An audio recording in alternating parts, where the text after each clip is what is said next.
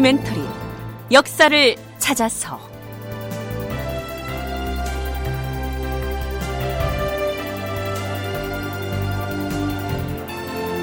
제 483편 여진이 쳐들어왔다. 극본 이상락 연출 임종성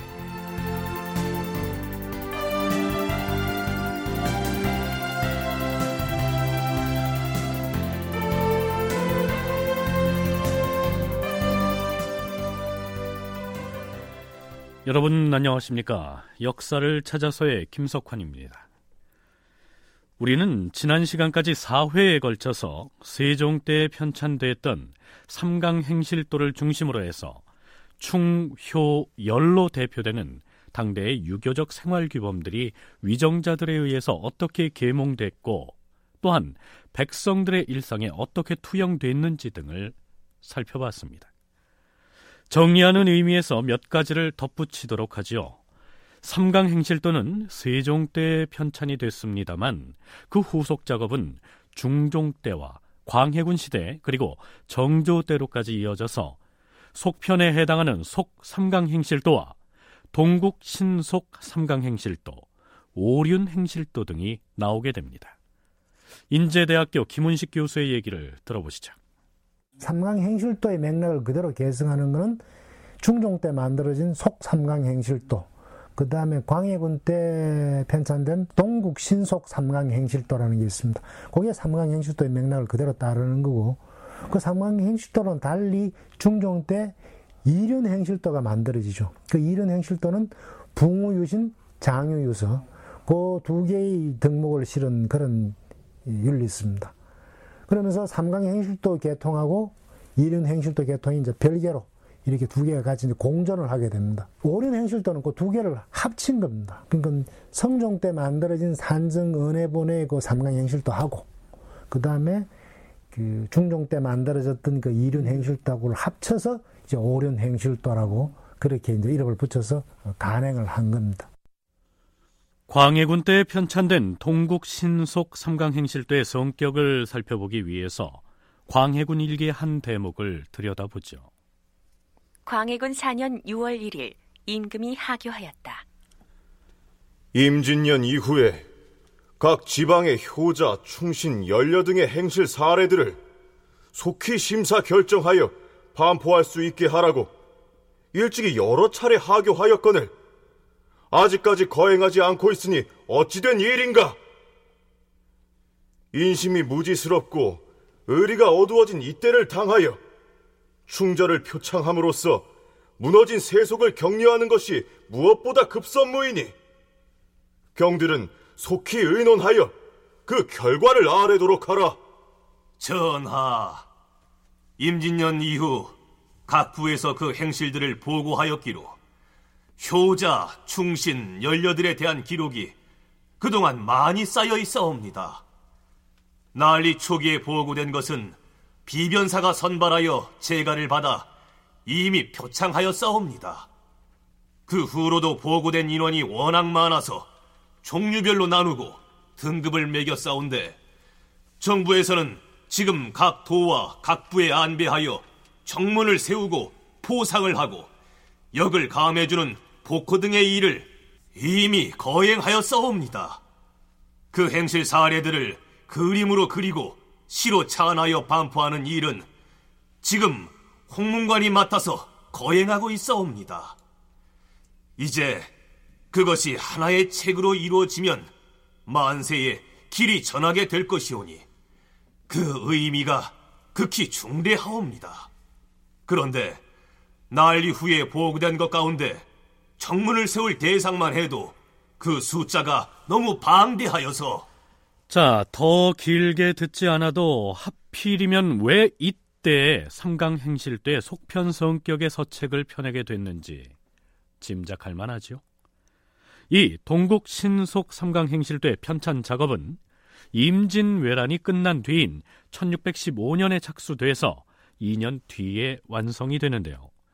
여기에서 동국은 곧 우리나라를 일컫습니다. 중국의 사례를 빼고 임진왜란 이후에 정표를 받은 충신, 효자, 연려 등을 중심으로 우리나라의 사례만을 집중적으로 다루고 있다는 점이 특징이라고 하겠죠. 한국학중앙연구원 정혜은 선임연구원의 얘기를 들어보시죠. 광해군 때 동국신속 3강 행실도 같은 경우는 그것도 3강이지만 사실 거기서 3분의 2 이상을 차지하는 것은 다 열이거든요. 그것도 중국의 사례가 아니라 임진왜란 때 실제로 일본군에 맞서서 아니면 그 일본군의 일본군 때문에 어려움에 닥친 여성들이 본인의 목숨을 버리거나 했던 그러한 사례들을 집중적으로 조사해서 바로 싣고 있습니다. 그 이제 또 하나 그 동국신 속 3강 해실도에서 중요한 것은 뭐냐면 충에 여성이 들어간다는 것도 상당히 중요합니다. 그것도 비, 여비, 여자 하인이 바로 세 명이나 그 들어가 있거든요. 그리고 우리가 알고 있는 농계도 사실은 여기다 넣을 것이냐 말 것이냐. 근데 여기에는 두 가지 논쟁이 있었죠. 여기에서 두 가지 논쟁이 있었다고 한 것은 국가, 곧 군주에게 충성을 바칠 대상에 여자도 포함할 것이냐. 또한 논계는 정조가 없는 기생인데 이 기생을 연료로 기릴 수가 있겠느냐. 이런 문제였습니다. 결국에 논계는 연료도나 충신도에 수록할 대상에서 빠졌지만요. 여자 하인 3명은 충신도에 포함이 됩니다. 이를 통해서 세종 때에 비하면 충의 개념이 조금은 바뀌었다는 사실을 알 수가 있는 것이죠. 앞서서 김은식 교수의 이야기 중에 이륜 행실도 편찬에 대한 언급이 있었는데요. 여기에서 이륜이란 삼강 행실도에는 포함되지 않은 붕우유신, 장유유서를 일컫습니다. 그렇다면 중종 때 이륜 행실도를 펴낸 배경은 무엇일까요? 한국학중앙연구원에서 펴낸 민족문화 대백과 사전에선 이렇게 설명하고 있습니다. 중종은 조광조 등의 신진사리로 하여금 연산군에 의해서 극도로 문란해진 정치 질서를 바로잡기 위하여 전통적인 유교 정치를 회복하고 한편으론 촌락 집단의 상호 부조를 위하여 이른바 향약을 처음으로 전국에 시행하게 했으며 민중 생활에서도 윤리적인 규범을 확립해 나갔다. 이러한 사회적 배경 하에서 김한국이 백성의 교화를 위해서 이륜 행실도를 간행하게 된 것이다. 내용은 장유와 붕우의 행실이 뛰어난 역대 명현의 행적을 가려 뽑아 모두 48명의 명현을 수록하고 있다. 그러나 이들 모두가 중국인으로 우리나라 사람은 한 명도 올라 있지 않다. 삼강 행실도가 조정의 입장에서 만들어진 윤리서라면 이륜 행실도는 향촌에 있는 유학자나 재지 사족들이 펴낸 사제 관계나 붕우 관계에 있어서 지켜야 할 규범들을 강조했다는 차이가 있겠죠. 그런데 정조 때 이르면 세종 때에 편했던 삼강 행실도와 중종 때에 편엔 이륜 행실도를 합해서 오륜 행실도를 펴내기에 이릅니다. 그 붕우유신 중에 제일 중요한 게 같은 사제 관계, 같은 스승을 가지는 그런 붕우간의 도리 뭐 이런 이야기들입니다. 이게 지방사회, 향촌사회에 있는 사림들의 결집을 이끌어내는 그런 윤리서가 이른 행실도입니다. 그렇기 때문에 국가에서는 장려할 수가 없는 그런 내용입니다. 사림들은 적극적으로 간행을 하지만은. 그런데 이 오륜 행실도는 그 두 개를 합쳤다는 이야기는 이제는 국가가 향촌사회를 장악하겠다는 이야기입니다. 그 영종조 때 소위 말하는 탕평 정치가 행해지면서 왕권을 강화시키고 그 왕권 강화는 종래와 같은 군신 관계의 강화만이 아니고 지방 향촌 사회까지도 왕권이 직접 장악하겠다는 그런 의지를 내보인 게 오륜 행실도의 편찬으로 나타난다. 조선시대 풍경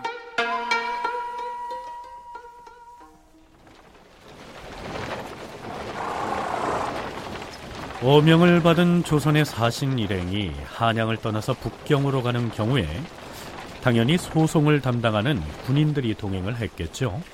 규정상 정사와 부사가 함께 가는 경우에는 100명의 군사가 호송군으로 따라가는 것으로 되어 있지만 대개는 규정을 초과해서 수백 명이 호출되는 경우가 많았던 모양입니다. 그런데 중국으로 가는 사신을 호송하거나 혹은 중국에서 돌아오는 사신을 요동에서 맞이해서 돌아오는 도중에 크고 작은 사고가 발생한 모양입니다.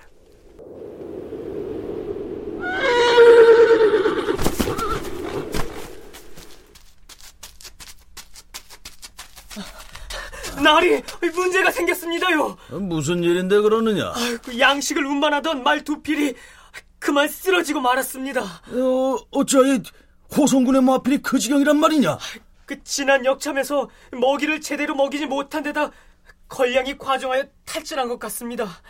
아, 그보다 큰 문제는 호송군 중에도 병에 걸려 쓰러진 자들이 세 명이나 되는데 호송군이 3씩이나 병으로 쓰러졌단 말이냐? 아이고, 이거 큰일이 아니냐? 여기에서 걸량은 먼 길 떠나는 사람들이 씻고 가는 곡식을 말하는데요. 이 역시 경국대전에 올라있는 규정이 잘 지켜지지 않아서 문제가 됐습니다. 주상 전하, 경국 대전에는 오명을 받은 사신과 부사가 각각 권량을 60두씩 가져가도록 규정하고 있사오나 실상은 행차 때마다 백여두를 거두어 싣고 가기도 하옵니다. 이로 인하여 마필이 그 무거운 짐을 이기지 못하여 중로에서 탈진하여 쓰러지는 일이 다반사이오니 앞으로는 하나의 물건이라도 더 싣는 자가 있으면 그 물건을 준 자와 받은 자를 모두 엄히 논죄하시옵소서. 그런데 마필만이 아니라 인명의 손상이 자주 발생한다는 것이 문제였습니다.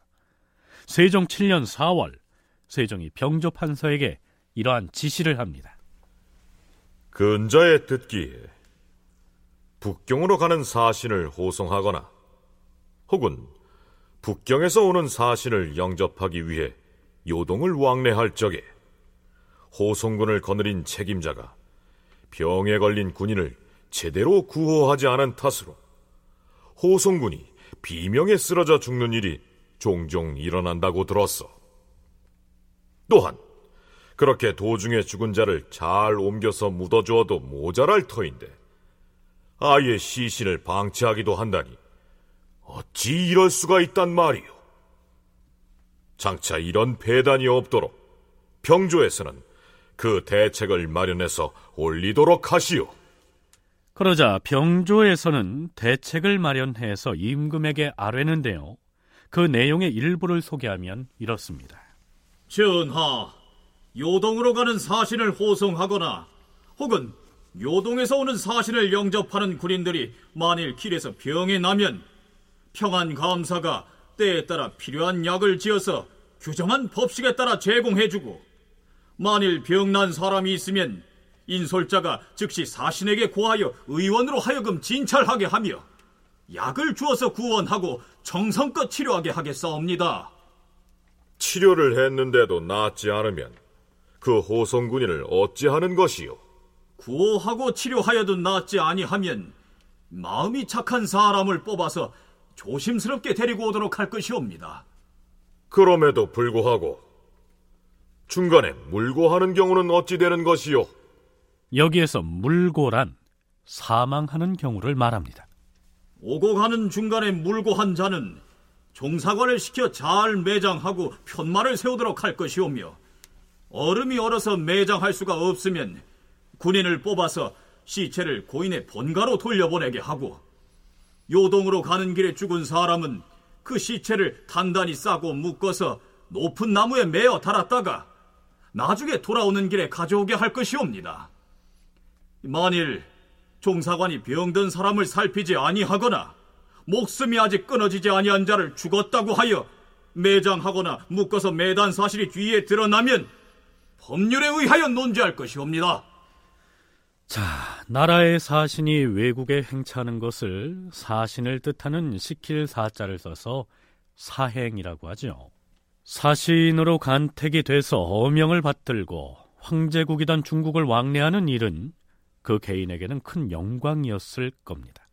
그런데 섭취가 부실한 데다 휴식을 제대로 취하지 못한 상태로 사신 일행을 호위해서 먼 길을 걸어서 가야만 했던 호송군들 몇몇에게는 요동을 오가는 그 길이 죽을 사자의 사행길이 되기도 했던 것입니다.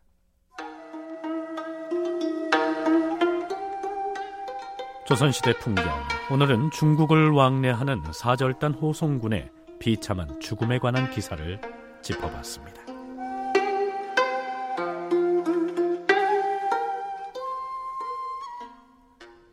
세종 14년 12월 21일 주상 전하, 평안도 도절제사가 급보를 보내왔사옵니다. 뭐라? 평안도 도절제사가? 급보의 내용이 무엇인데 그러한가? 자, 예, 여기 도절제사가 보내온 서찰이 있사옵니다. 음.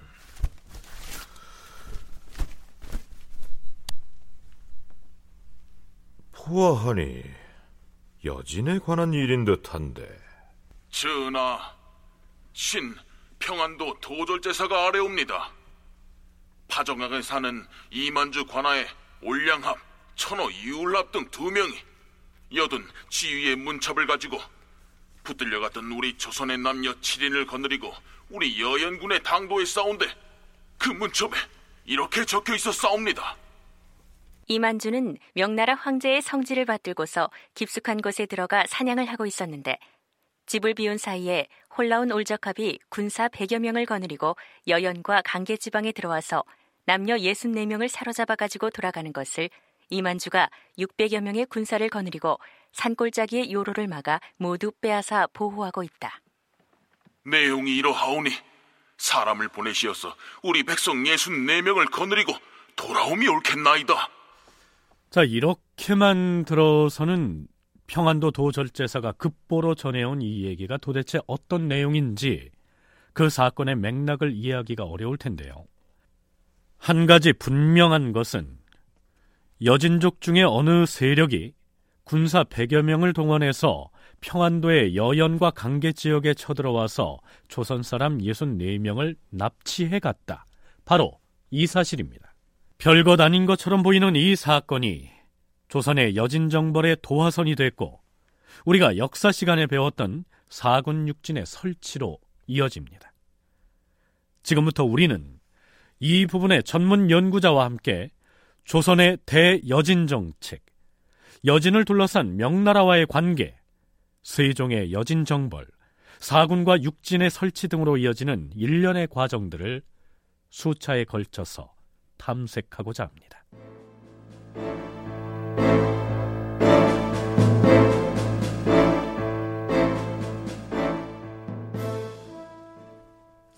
평안도 도절제사의 보고를 받은 세종은 이 문제를 조정신료들의 논의에 붙입니다.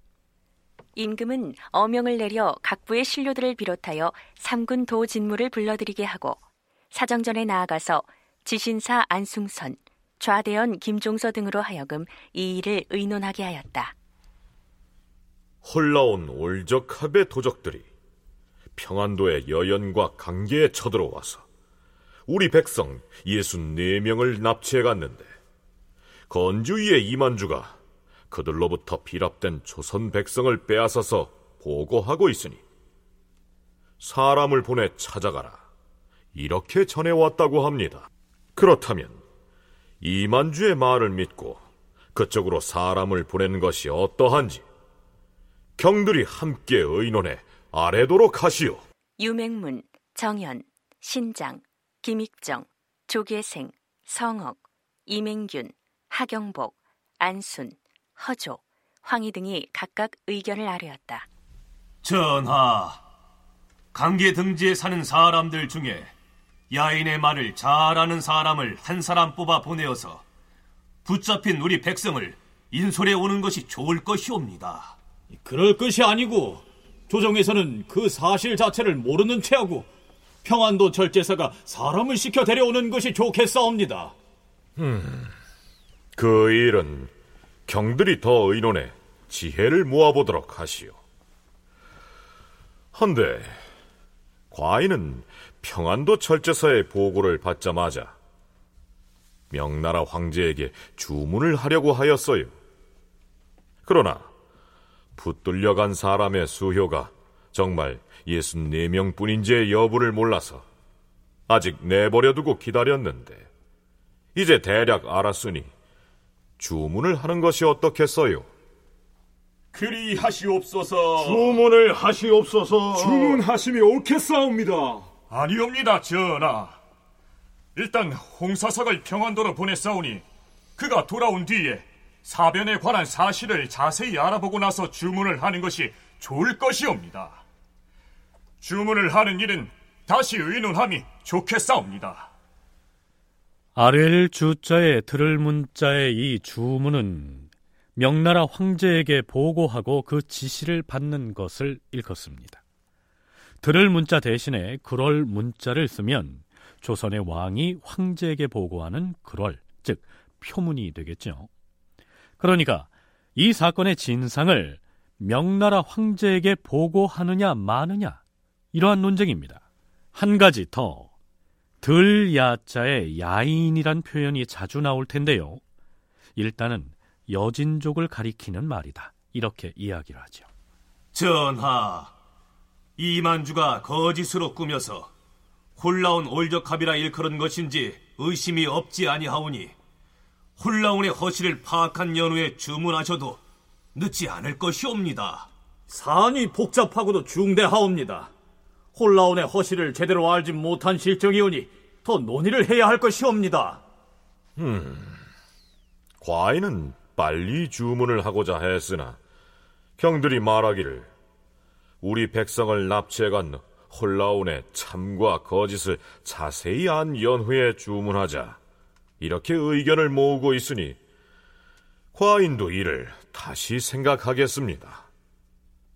이번에 도적질은 비록 홀라온의 소위라 하나 우리나라에서는 그 무리의 실상을 잘 알지 못하는 터이니 홀라온의 소위가 아닌 줄을 확실히 알게 된 연후에 타저강에 사는 올량합의 지시라고 허물을 돌리는 것이 또한 통하지 않겠습니까? 이 문제를 다시 의논에 아래도록 하시오. 자, 그럼 여기에서 잠깐 세종과 조정 대신들의 논의는 이쯤에서 멈추기로 하고요. 건주의가 무엇이고 또 이만주라는 자는 어떤 인물인지를 차근차근 살펴보기로 하겠습니다. 조선 초기 수직 여진인 연구라는 논문을 발표한 강원대 한성주 교수와 조선 전기 군사 제도를 연구해온 성신여대 오종록 교수의 얘기를 차례로 들어보시죠. 처음 설치를 받았던 사람이 뭐 아합출 또는 어출이라고 하는 사람이었고 이만주는 이제 그 사람의 손자였죠. 그래서 어, 여진족들은 이제 세습이 되기 때문에 어, 그 손자가 이제 추장의 역할을 했고 건주의가 명예에서 건주의라든가 다른 위소를 설치한 다음에 그 위소 추장들이나 그 사람들을 일단 몽고를 대항하기 위해서 몽고 뭐 원정이라든가 또는 방비에 투입을 했다가 어, 이 세종 뭐 14년 뭐 13년 요 사이에 그 몽고 원정들이 어느 정도 일단락되고 자신들 이제 거주지들로 돌아가게 한 상황이에요. 그때 건주의가 어디로 오게 되냐면은 압록강의 지류 중의 하나인 파저강, 지금으로 이제 혼강이라고 하는데 지금의 이제 압록강 중류 지역 그 부간 건너편 아, 쪽으로 이제 이주를 해왔고 네, 이만주라고 하는 사람은 오도리족의 추장입니다. 그런데 명이 성조 영락제 때 이르러서 여진 지역의 위소제를 시행을 하게 되면서 이때 이만주가 조선의 반대를 무릅쓰고 그 명의 그런 정책에 협력을 해서 결국 명으로부터 건주위에 건주위가 중위, 좌위, 우위 이렇게 3위로 나뉘어져 있는데 그 가운데 건주위의 좌위에 소속이 되어서 그 관직을 받은 그런 사람입니다. 어, 그래서 이 사람들이 그 홀라운 올적합이 여연 지역을 노력질해서 조선의 주민 64명을 잡아갔다라고 한 것에 대해서 이 조선에서는 의심을 품게 되는데 이 건주이란 명나라에서 여진 지역에 설치한 위소, 즉 군대에 해당합니다. 조선 왕조실록에서 건주이가 처음 등장한 때는 태종 제위 초기입니다. 태종 4년 12월 3일 요동총기 장필하 등이 한양에 이르니 임금이 태평관에 나아가서 맞았다. 장필하 등은 황제의 치규를 가지고 왔는데 건주의 참정을 어허출에게 제수한다는 내용이었다. 처음에 황제가 연왕이었을 때 어허출의 딸을 아내로 맞이하였는데 결국 황제로 즉위하게 되자 어허출에게 건주위의 참정을 제수하고 그로 하여금 야인들을 초유시키고자 하여 칙서를 내려보낸 것이다.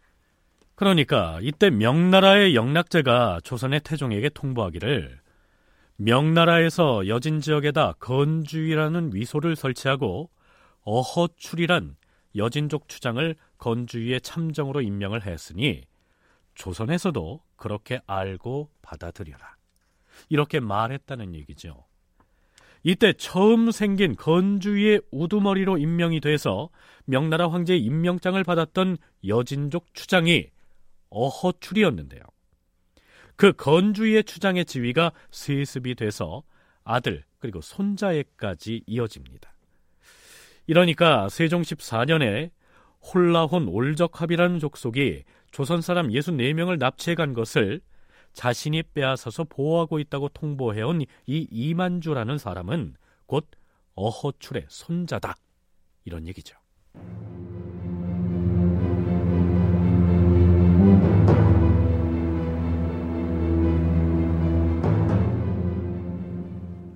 이만주가 이끄는 건주인은 세종 즉위 이후에는 압록강의 지류인 파저강 쪽으로 옮겨갑니다. 새로운 곳으로 이주하다 보니 생필품과 식량이 모자라서 자꾸만 조선의 도움을 청하죠. 조선으로서는 이들이 변방에서 울타리 구실을 해주는 바에 매몰차게 대할 수도 없었고 그렇다고 해서 그들의 요구를 무턱대고 다 들어줄 수도 없는 그런 노릇이었습니다. 세종 6년 7월 2일 평안도에서 보고하였다. 전하, 건주의 휘하에 옥고지와 동관음로 등 남녀 26명이 우마를 이끌고 강계의 북쪽 황송평에 나타나서 둔을 치고 말하길 배가 고파서 양식을 구하려고 왔으니 한양에 가서 전화를 아련하겠다고 때를 쓰고 있사옵니다. 이어서 말하길 건주 위의 도사 이만주가 군인 400여 호를 거느리고 압록강에서 하룻길 가량 되는 옹천에 도착했다 하면서 얼음이 얼면 강을 건너 조선에 와서 식량과 종자를 얻어가려고 하나 얼음이 얼 때까지 기다리기가 어렵다면서 도움을 청하고 있사옵니다. 보고를 받은 임금이 정부와 육조의 명을 내려 의논하게 하였다. 대신들이 고하였다. 전하, 만약 저들이 양식을 구걸하거든 말이나 되로 조금씩 주면서 우리 군인이 먹을 군량미 중에 조금씩 덜어서 굶주림을 구제하는 것이라 말하게 하시옵소서. 또한 만약에 그들이 군사 무기를 휴대하고 때를 지어 오거든 우리 장수들로 하여금 굳게 방어하여 국경에 들어오는 것을 허락하지 말게 하시옵고 만약 국경을 넘어 들어와서 도적질을 한다면 임기응변으로 대처하되 명나라 황제의 성지가 없이는 서로 왕래하는 것이 불가한 것이라고 다 일러서 국경을 넘어 들어오지 못하게 하시옵소서. 알겠습니다.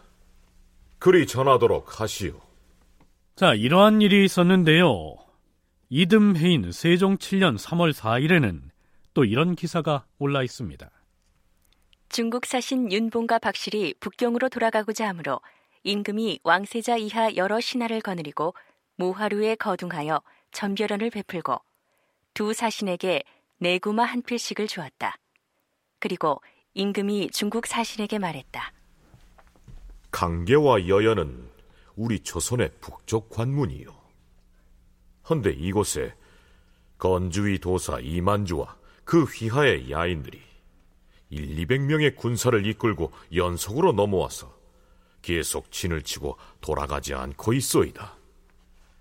이런 사실을 황제께 보고하려던 차였는데 마침 사신들이 왔으니 북경에 돌아가거든 우리의 사정을 자세히 아뢰주길 바라오.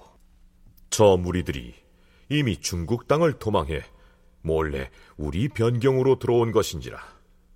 후하게 대접할 수는 없어서 약간의 식량을 주어 돌려보내게 하였더니 우리의 접대가 저들의 마음에 차지 않아 혹시 사변이라도 일어나면 그 화를 측량할 수 없는지라 과인이 몹시 우려하는 바이니 과인을 위하여 자세히 황제 앞에 아뢰주길 청하오. 자, 이러한 일들이 간헐적으로 있어 왔었는데 급기야 세종 14년 12월에 조선인 64명이 납치되는 사태를 만난 것이죠.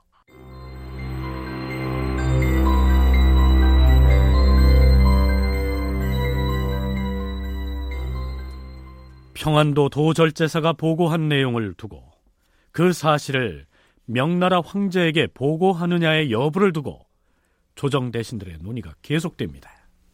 전하, 그 도적들의 모략은 헤아리기 어렵사옵니다. 어찌 뒷날에 또다시 이러한 변고가 없다 하겠사옵니까? 명나라 황제에게 표문을 보내시옵소서. 아니옵니다, 전하. 우리 인민 64명을 끌고 간 자들이 홀라온 울적합이 사실인지 아닌지 그 참과 거짓을 자세히 한 연후에 황제에게 주문을 하여도 늦지 아니할 것이옵니다. 황제에게 주문을 하지 않을 것이라면 그만이거니와 주문을 할 것이라면 지금 하는 것이 옳을 것이옵니다. 비록 이것이 건주위의 이만주가 일으킨 소행이라 하더라도 그가 이미 포로를 송환하겠다고 했사오니 또한 용서할 만하다고 이르겠사옵니다. 더군다나 실제로 홀라온 울적합의 소위였는데 이만주가 그들로부터 포로를 탈환했다면 오히려 공이 있는 것이오니 어찌 허실도 알지 못하고 급히 서둘러 황제에게 주문할 수 있겠사옵니까? 그러나 임금은 주문을 하는 것이 상책이라 말하고 상옥은 김울현을 북경에 보낼 주문사로 삼았다. 그리고 안승선에게 명하여 다음날 아침 일찍 승문원 제조를 불러들이게 하여 주문을 수정하게 하고 드디어 인장을 누르니 밤이 이미 사경이나 되었다. 결국 세종은 명나라 황제에게 일단 표문을 보내기로 결정하는데요. 이 주문에서 세종은 과거 태종 10년에 여진족이 경원부에 침공해서 당시 조선의 병마사이던 한흥보를 죽이는 사건이 일어났을 때 중국 황제인 영락제가 조선에 보냈던 칙서를 언급합니다. 황제께 아뢰입니다. 영락 8년 3월 무렵에 올적합과 올량합 등의 무리가 군사를 이끌고 몰래 본국의 함길도 경원부 지방에 침입하여 그때 조선 병마사였던 한흥부와 군사 10여 명을 때려 죽이고 우마를 약탈해 가지고 돌아갔었나이다. 그래서 당시 함길도 찰리사였던 조연이 군사를 거느리고 강 건너 두문 지방에까지 추격하여 야인을 토벌했는데 그때 황제는 이렇게 말하셨습니다. 야인들을 그처럼 죽인 것은 정말 잘하였도다. 이 야인이란 것들은 생긴 모양은 사람과 한 가지이나 그들의 심보는 곰이나 일이나 범과 마찬가지이니 많은 군마를 출동시켜 냅다 쳐서 그들을 죽이기에 힘을 써야 할 것이다. 우리 중국 조정에서는 그 자들에게 매양 후한 상급을 주어왔으며 또한 벼슬과 금띠와 은띠를 주어 어루만져 주었으나 그 자들은 우리의 은혜를 잊어버리고 심지어는 해동청을 잡으러 간 중국의 지휘들을 잡아다가 노비로 삼아 부리기도 하였으니 은혜를 저버리는 것이 이와 같았도다. 만일에 그대의 나라에도 이같이 무리한 짓을 한다면 용서하지 말아야 할 것이다. 이렇게 말씀하셨던 것입니다. 본국의 변방인 강계와 여연 등지에 여진인들이 오면 그들을 붙잡아 근본을 자세히 물은 다음에 그 신분이 원래 중국의 군정이 오면 중국으로 바로 보내게 하였고 우리 조선의 백성이면 본업으로 돌아가게 조치했는데 야인들은 이 때문에 여러 해 동안 그에 대해 분심을 품고서 수시로 국경을 넘어와 못된 짓으로 해를 끼침이 작지 아니하였나이다. 그러나 이들 야인이 살고 있는 곳이 바로 중국 땅에 연접한 까닭으로 감히 함부로 추격하여 잡지 못하였습니다. 부디 황제께서 거룩하고 어진 성질을 밝게 내리시어서 이후로 야인들이 전과 같이 장난을 하게 되면 우리나라로 하여금 쫓아가 잡도록 허락하여 주시옵소서. 여기 야인의 무리가 변경에 왕래하면서 분을 품고 장난에 해를 끼친 사실 등을 낱낱이 기록하여 삼가 아래나이다. 세종이 명나라의 선덕 황제에게 보내기 위해 작성한 표문의 요지는 대개 이상과 같았습니다. 그러니까 세종은 예전에 당신들의 황제였던 영락제도 조선을 침공한 야인들, 즉 여진인들에게 조선이 군사를 일으켜서 응징하는 것을 적극 찬동했었다. 이렇게 상기시킴으로써 당신도 조선의 여진족 응징에 대해서 동의하라. 이렇게 요구하고 있는 셈이죠. 그렇다면 조선은 여진족들 중에서 어느 세력을 혼내주겠다는 것이었을까요? 세종이 대신들과 대책을 논의하는 과정에서 여러 차례 언급됐듯이 조선 조정에서는 64명의 조선인을 납치해간 장본인으로 건주위의 우두머리인 이만주를 의심하고 있었습니다. 이만주는 홀라혼, 올적합이라는 족속의 무리가 조선 백성을 잡아간 것을 자신이 빼앗아서 보호하고 있으니 사람을 보내서 데리고 가라. 이렇게 통보를 해왔는데도 말입니다. 왜 그랬을까요? 조선에서의 생각은 뭐냐면은 이 저쪽 북방에 있는 홀라운 올적합은 조선하고 거리가 20일, 30일 걸린다는 거예요. 근데 전혀 교섭도 없었고 갑자기 왜 조선을 치냐 이거죠. 그러니까 조선은 사실 이때 좀 혼란한 혼동스러운 상황이에요. 어, 우리는 아무런 원한이 없는데 우리를 칠 이유도 없고 이거는 이만주가 홀라운 올적합 세력을 끌어들였거나 또는 길을 안내했거나 또는 합심을 했거나 또는 홀라운 올적합으로 거짓 가칭을 해갖고 그 죄를 홀라운 올적합 탓으로 돌린다. 이건 이만주의 소행이다. 그럴 수밖에 없다. 이렇게 이제 판단한 거죠. 홀라운 올적합은 그동안 조선과 아무런 교류가 없었을 뿐만 아니라 그들이 거주하는 지역에서 평안도 여연과 강계까지는 거리가 너무 멀기 때문에 믿을 수가 없다. 아마도 이만주 자신이 그들과 협력했거나 혹은 이만주가 단독으로 조선을 공격하고서 책임 추궁이 두려우니까 멀리 있는 홀라운 올적합의 소행으로 덮어 씌운 것이다. 이러한 의혹을 떨치지 못했다는 얘기입니다. 객관적으로 판단을 해보면은 이만주 휘하의 세력 가운데에서 예, 어떤 세력이 여연 지역을 침공을 했는데 이만주 세력의 중심부는 그 뒤에도 이제 설명이 나옵니다만은 옛날 고구려의 국내성이 있던 그쪽 지역입니다. 그래서 파저강 하류 지역이고 파저강은 이제 압록강의 지류인데 그 압록강에서부터 이제 갈라져서 동북쪽으로 올라가는 지류의 이제 하류 부분에 이만주 세력의 본거지가 있는 것인데 그에 비해서 여연이라고 하는 데는 압록강이 쭉 올라가서 상류 쪽으로 올라가다가 중간에 꺾어져서 다시 내려가요. 동남쪽으로. 그렇게 동남쪽으로 내려간 그리고 그쪽 지역의 이제 반대편으로는 그 함경도 지역이 위치하게 되는 그런 쪽으로까지 쭉 내려가는데 그쪽 지역에 위치하는 게 이제 여연 지역입니다. 조선인 64명이 피랍된 여연 강계 지역은 압록강 중류쯤에 위치하고 있는데 반해서 이만주가 조선인 납치의 범인으로 지목한 홀라운 올적합의 거주 지역은 함경북도의 맨 꼭대기 쪽에 해당하는 경원 너머 쪽에 해당하기 때문에 거기에서부터 일부러 여원 강계까지 내려가서 조선인을 잡아갔을 가능성은 희박하다는 판단이었습니다.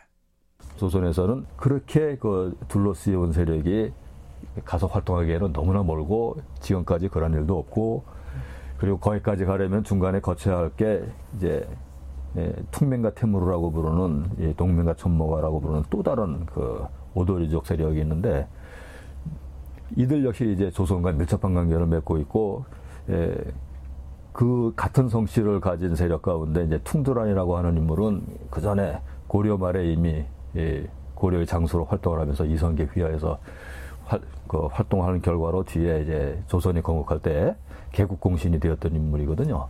예, 그와 연결되는 그런 세력이 또 있는데 이, 그 세력으로부터는 아무런 통보가 없었기 때문에 그렇다면 이거는 우디케가 거기 가서 활동했다고 보기가 어렵다라고 조선에서는 당연히 판단할 수가 있는 거죠.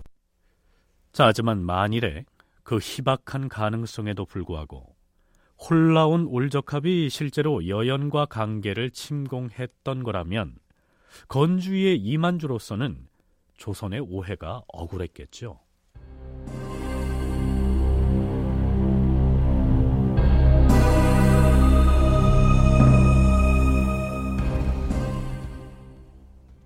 이제 조선 조정의 분위기는 공공연히 여진을 군사적으로 응징하겠다는 즉 여진 정벌 쪽으로 기울어가고 있었습니다. 물론 그 타격 대상은 이만주가 이끄는 건주의 세력이었습니다. 문제는 이 건주의가 명나라에서 여진에 설치해준 위소인데다 그 위소의 우두머리인 이만주는 명나라로부터 관직을 받은 인물이었기 때문에 과연 황제의 허락 없이 그를 공격해도 문제가 없겠느냐. 이것이 딜레마였던 것이죠. 원래 그 위소라는 거는 중국의 지방 군사 그 행정 조직이었어요. 어, 원래는 위소를 설치하고 명나라의 관원을 파견을 해야 되는데 현지 상황상 그럴 수 없기 때문에 여진인 추장을 위소장, 위소 간직을 주면서 장으로 임명을 한 겁니다. 결국 건주이도 명에서 설치한 위소였고 그 추장이 위소 관직인 뭐 지휘첨사 또는 도독이라고 하는 중국의 관직을 받은 거죠. 아, 조선의 입장에서는 아무리 여진족이지만 뭐 지휘첨사 도독하면은 이품 삼품 관직이거든요 중국에 황제로부터 중국의 관직을 받았는데 어, 사대를 하는 조선의 입장에서 보면은 어, 중국의 관직을 받은 이품 삼품 관원을 정벌하는데 아무래도 중국의 입장을 좀 생각을 해 봐야 되고 그렇다고 해서 명나라 황제에게 우리가 여진을 치겠으니 윤호해 주십시오. 이렇게 얘기했다가 대화로 해결하라. 이런 응답을 받는다면 군사적인 응직은 영영 물 건너가고 말겠죠. 자, 그러나 아주 방법이 없는 것은 아니었습니다. 일단 군사를 출동시켜서 공격을 개시하면서 동시에 명나라에 알리거나 혹은 군사 행동을 다 마치고 나서 그 결과만을 보고하는 방법이 그것이었습니다.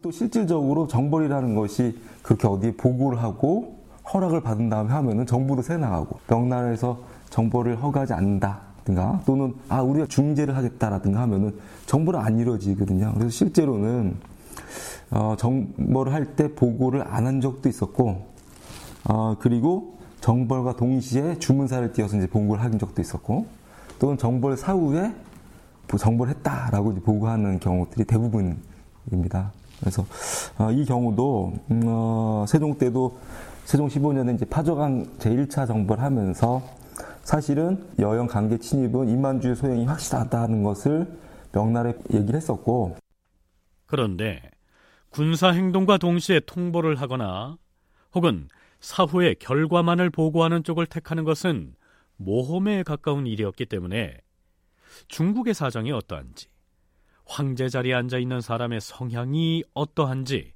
또한 그 시기 조선과 중국의 외교 관계가 어떠한지를 참작해서 결정하지 않으면 안 됐습니다. 실제로 태종 10년에 여진족이 경원부를 공격해서 경원부사 한흥보 등을 죽이는 사태가 벌어졌을 때 여진족의 명백한 도발 행위였음에도 불구하고 당시에 태종 이방원은 명나라의 눈치를 살피느라고 매우 신중하게 행동했었는데요. 그럴 만한 이유가 있었습니다. 이 시기는 그 명에서 어, 성조 영락제가 이미 사망한 다음에 예, 명의 그 활발한 어떤 그 대외 팽창 정책 이것이 일단은 그 멈춘 그런 상태가 됩니다. 그래서 조선에서 볼 때도 명과의 알력이나 이런 것이 발생할 가능성은 이제 과거보다 적어졌는데 반면에 태종 때 그 일이 일어나던 그런 시점은 명의 성조 영락제가 활발하게 대팽장 정책을 쓰고 있던 시기고 아울러서 여진에 대해서 강력하게 위소제를 이제 시행을 하면서 그들을 명의 통제 아래 두고자 강력하게 말하자면 정책을 추진하던 시기이기 때문에 조선에서 예, 명에 아무런 통보 없이 군사 활동을 했다 하는 것은 예, 명과 전쟁을 불사하겠다라는 의사로 비칠 수도 있는 예, 그런 위험성이 있습니다. 대외 팽창 정책을 활발하게 추진하던 영락제 시기에 만일 조선에서 아무 통보 없이 여진족의 거주 지역으로 군사를 밀고 들어갔다면 영락제는 그것을 두고 조선이 명나라에 대해서 전쟁을 불사하겠다고 도발하는 것이다. 이렇게 받아들였을 것이란 얘기입니다. 거기에 비해서 지금 세종 15년 이 시기의 경우에는 설령 먼저 군사 행동을 하고 나중에 보고한다고 해서 큰 문제가 일어날 가능성은 훨씬 적었다고 볼 수 있겠죠.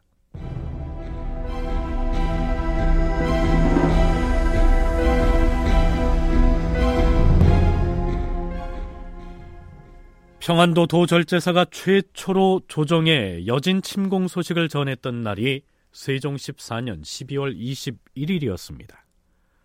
명황제에게 주문을 하는 것이 옳으냐의 여부를 놓고 그날 밤늦도록 논쟁이 있었는데요. 이 논쟁은 이튿날까지 계속됩니다. 그런데 둘째 날은 좀 격한 의견도 쏟아집니다.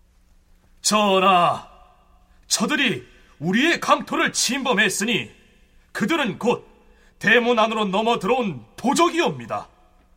그렇다면 변방을 지키는 장수는 곧바로 방책을 잘 써서 이를 막았어야 하옵니다.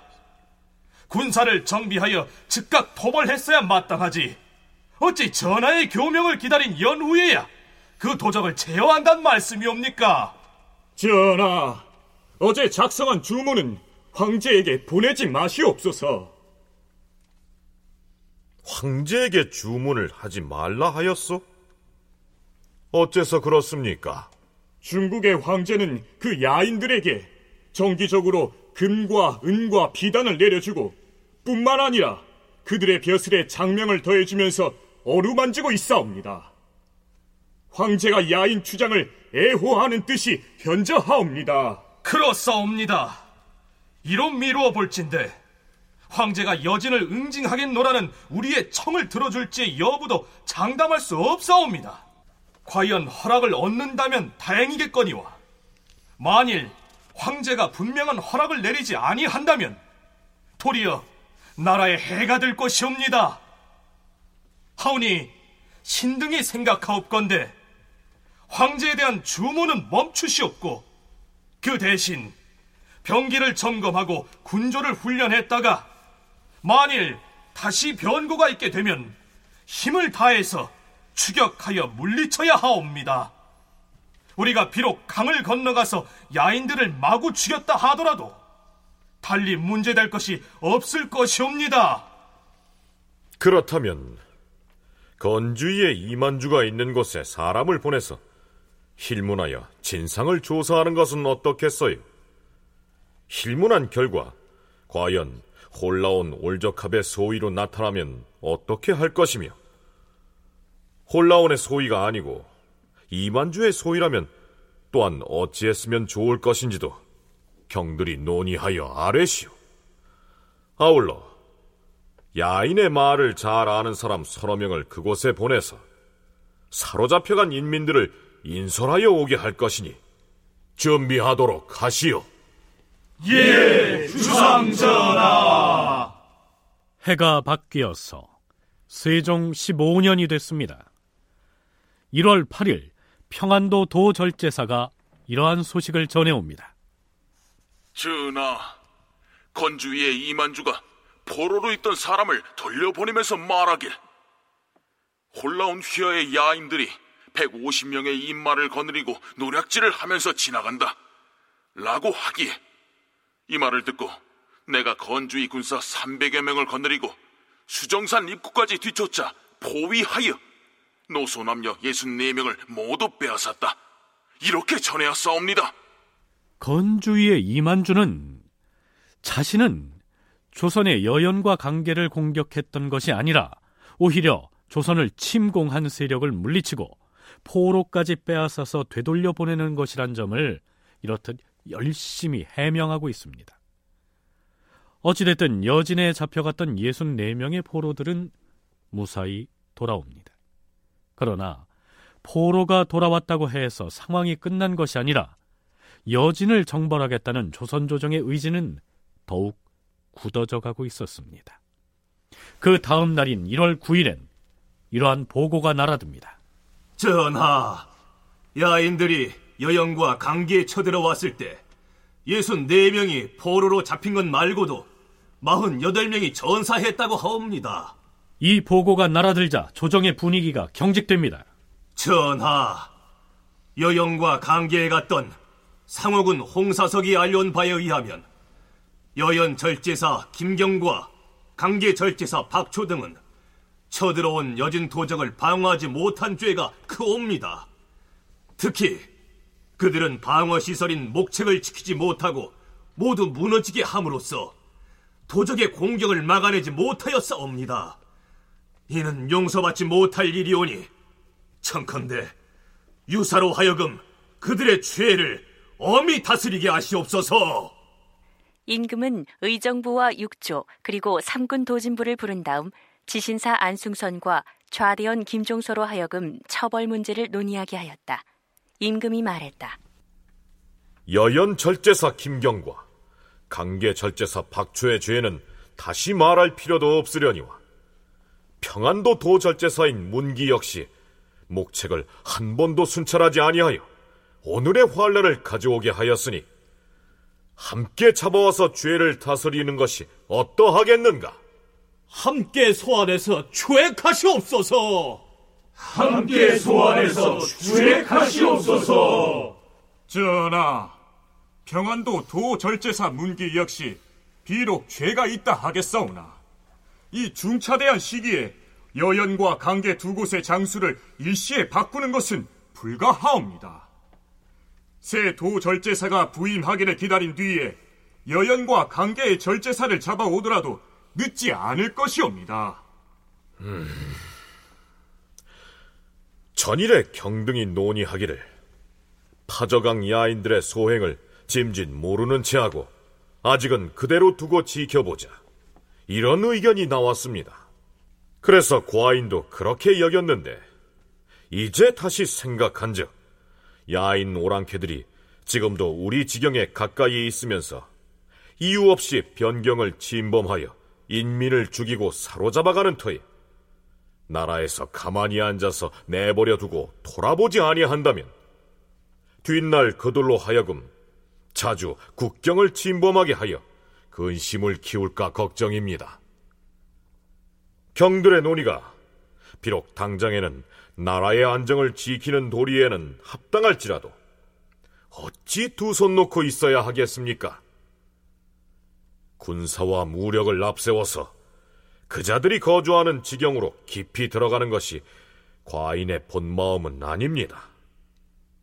허나 군사를 정돈하고 그 위용을 내보여서 무의를 보이려고 하는데 만약 저들이 잡아간 우리 백성을 다 돌려보내고 성심으로 우리에게 귀순해 온다면 반드시 토벌을 아니할 수도 있을 것입니다. 과인의 생각이 이러하니 이 문제를 각기 충분히 논의해 아래도록 하시오. 다큐멘터리 역사를 찾아서 다음 주 이 시간에 계속하겠습니다.